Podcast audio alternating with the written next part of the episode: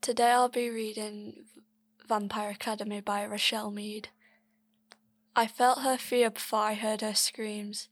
A nightmare pulsed into me, shaking me out of my own dream, which had something to do with a beach and some hot guy rubbing suntan oil on me. Images, hers not mine, tumbled through my mind fire and blood, the smell of smoke and the twisted metal of a car.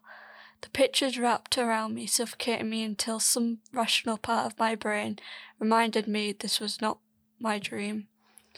I woke up, strands of long dark hair sticking to my forehead. Lissa lay in, the, in her bed, thrashing and screaming. I bolted out of mine, quickly crossing the few feet that separated us. Liss, I said, shaking her, Liss, wake up. Her screams dropped off, replaced by soft whimpers. Andre, she she moaned. Oh God. I helped her sit up. Liss, you aren't there anymore. Wake up. After a few moments, her eyes fluttered open, and in the dim lighting, I could see a flicker of consciousness start to take over. Her frantic breathing slowed down, and she leaned into me, resting her head against my shoulder. I put an arm around her and ran a hand over her hair. It's okay, I told her gently. Everything's okay.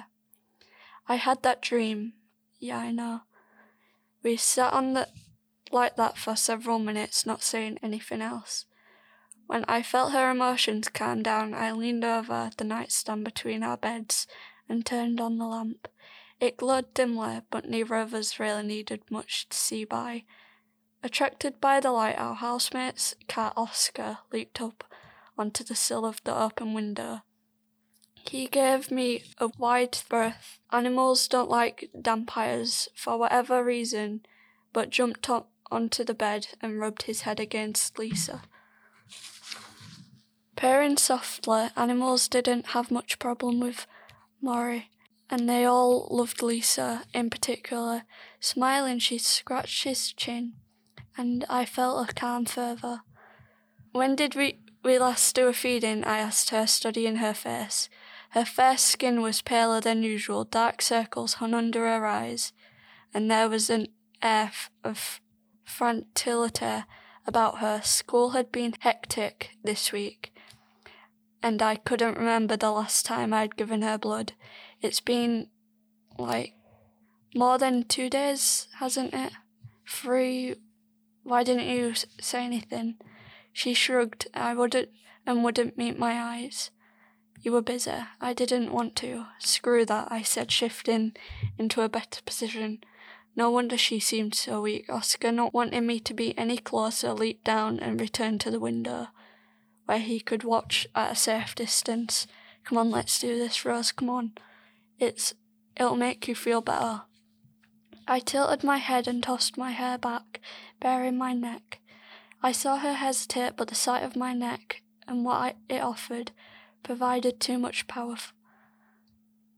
A hungry expression crossed her face, and her lips parted slightly, exposing the fangs she normally kept hidden while living among humans.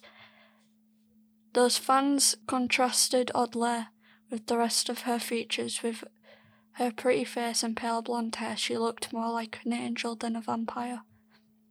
As her teeth neared my bare skin, I felt my heart race with a mixture of fear and anticipation.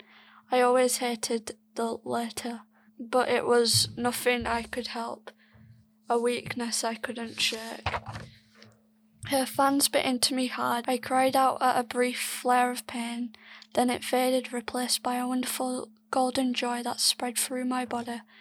It was better than any times I'd been drunk or high, better than sex, or so I imagined, since I'd never done it. It was a blanket of pure, refined pleasure, wrapping me up and promising everything would be right in the world on and on it went. The chemicals of her saliva triggered an endorphin rush, and I lost track of the world, I lost track of who I was. Then, regretfully, it was over. It had taken less than a minute. She pulled back, wiping her hand across her lips as she studied me. You okay? I. Yeah. I lay back on the bed, dizzy from the blood loss. I just need to sleep it off. I'm fine. Her pale jade green eyes watched me with concern. She stood up. I'm going to get you something to eat. My protest came awkwardly to my lips, and she left before I could get a sentence out. The buzz of from her bite had lessened as soon as she broke the connection, but some of it still lingered in my veins, and I felt a goofy smile cross my lips. Turning my head, I glanced up at Oscar, still sitting at the window. You don't know what you're missing, I told him. His attention was on something outside, hunkering down into a crouch he puffed out his jet black fur, his tail started twitching. My smile faded, and I forced myself to sit up. The world spun, and I waited for it to right itself. Before trying to stand up, I managed. When I managed it, the dizziness set in again, and it, this time it refused to leave. Still, I felt okay enough to stumble to the window and peer out with Oscar. He eyed me lay and scooted over a little and returned his attention back to where I've held his attention. A warm breeze, unsensibly warm for a Portland fall, played with my hair as I leaned out. The street was dark, relatively quiet. It was three in the morning, just about the only time a college campus settled down at least somewhat the houses in which we'd rented a room for the past eight months sat on a residential street with an old, mismatched houses across the road and a streetlight flickered nearly ready to burn out.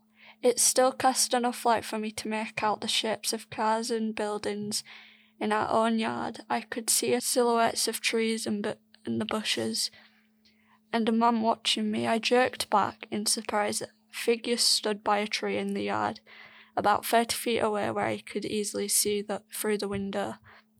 He was close enough that I probably could have thrown something and it hit him. He was certainly close enough that he could have seen what Lissa and I had just done. The shadows covered him so well that I even even with my heightened sight I couldn't make out any of his features save for his height. He was tall, really tall. He stood there for just a moment, barely disresemble and then stepped back, disappearing into the shadows cast by the trees on the far side of the yard. I was pretty sure I saw someone else move nearby and join him in the before the blackness swallowed them both. Whoever these figures were, Oscar didn't like them, not counting me. He usually get, got along with most people, growing upset only when someone posed an immediate danger. The guy outside had done anything threatening to Oscar, but the cat had sensed something, something that put him on edge, something similar to what he always sensed in me. Icy fear raced through me, almost not quiet, indicating the lovely bliss of Lissa's bite backing up from the window. I jerked on the pair of jeans that I found on the floor, nearly falling over in the process. Once they were on, I grabbed my coat and Lissa's along with our wallets. Shoving my feet into the first shoes I saw, I headed out to the door. Downstairs, I found her in the cramped kitchen rummaging through the refrigerator. One of our housemates, Jeremy, sat at the table, hand on his forehead, and stared sadly at a casualous book. Lissa regarded me with surprise. You shouldn't be up. We have to go now. Her eyes widened, and then a moment later, understanding clicked in. Are you really? Are you sure? I nodded. I couldn't explain how I knew for sure. I just did. Jeremy watched us curiously. What's wrong? An idea came to mind. Let's get his car keys. He looked back and forth between us. What are you? Lissa hesitantly walked over to him her fear poured into me through our physical bond, but there was something else too. Her complete faith that I would take care of everything, that we would be safe like always. I hoped I was worth, worthy of that kind of trust.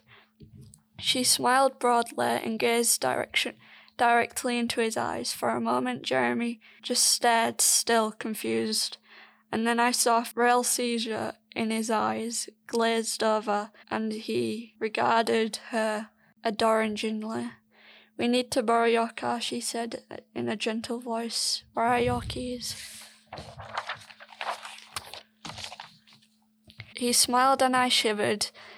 I had a high resentance to compulsion, but I could still feel its effects when it was directed in, at another person, and I'd been taught my entire life that using it was wrong. Reaching into his pocket, Jeremy handed over a set of keys hanging on a large red keychain. Thank you, said Lissa. Where is it parked? Down the street, he said dreamily, at the corner by Brown, four blocks away. Thank you, she repeated, backing up. As soon as we leave, I want you to go back to study and forget you ever saw us tonight. He nodded off unbelligerently. I got the impression he would have walked off a cliff for her right then, if she asked. All humans were susceptible to compulsion, but Jeremy appeared weaker than most. That came in handy right now. Come on, I told her, we've got to go.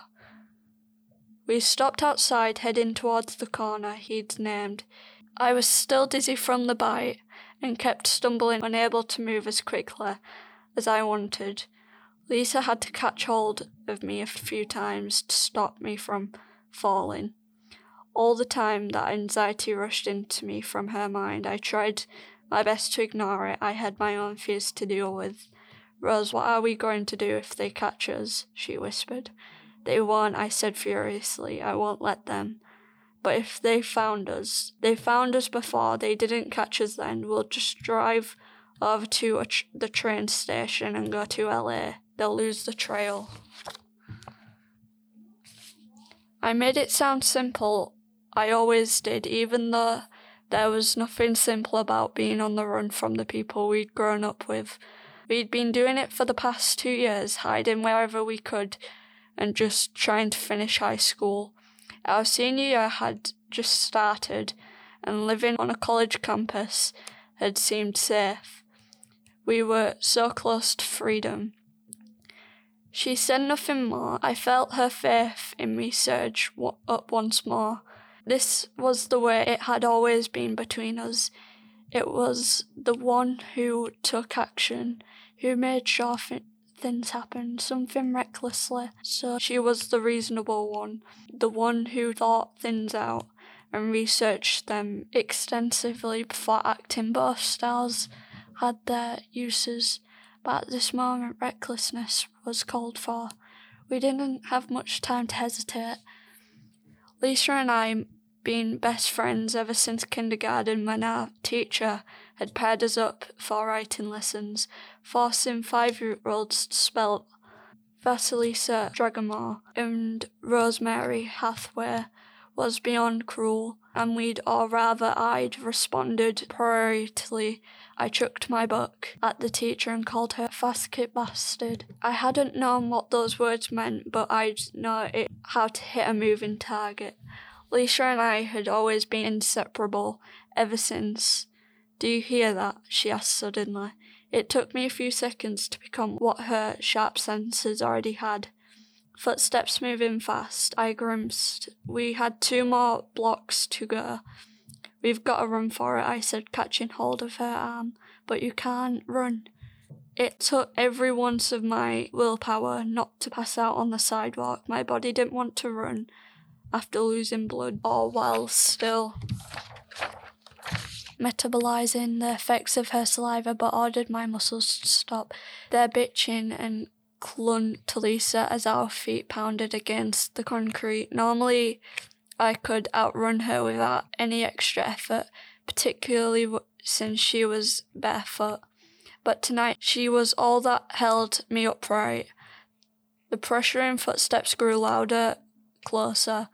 Black stars danced before my eyes ahead of us. I could make out Jeremy's green Honda. Oh God, if we could just make it. Ten feet from the car, a man stepped directly into our path. We came to a screeching halt, and I jerked Lissa back by her arm. It was him, the, the guy I'd seen across the street watching me. He was older than us, maybe mid twenties, and as tall as I'd figured, probably six or six six or six seven. And under different circumstances, say when he wasn't holding up our desperate escape, I would have thought he was hot, shoulder length brown hair tied back, and a short ponytail, dark brown eyes, a long brown coat, a duster. I thought it was cold, but his hotness was irrelevant now. He was the obstacle keeping Lissa and me from the car and our freedom. The footsteps behind us slowed, and I knew our paresses had caught up off the sides. I detected more movement, more people closing in. God, they'd sent almost a dozen guardians to retrieve us. I couldn't believe it. The Queen herself didn't travel with that many. Panicked and not entirely in control of my higher reasoning, I acted out of instinct. I pressed up to Lissa, keeping her behind me and away from the man who appeared to be the leader. Leave her alone, I growled.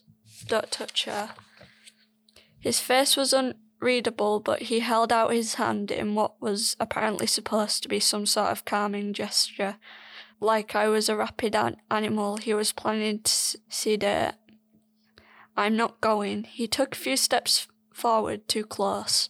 I attacked him, leaping out of my in an offensive maneuver I hadn't used in two years, not since Lissa and I had run away.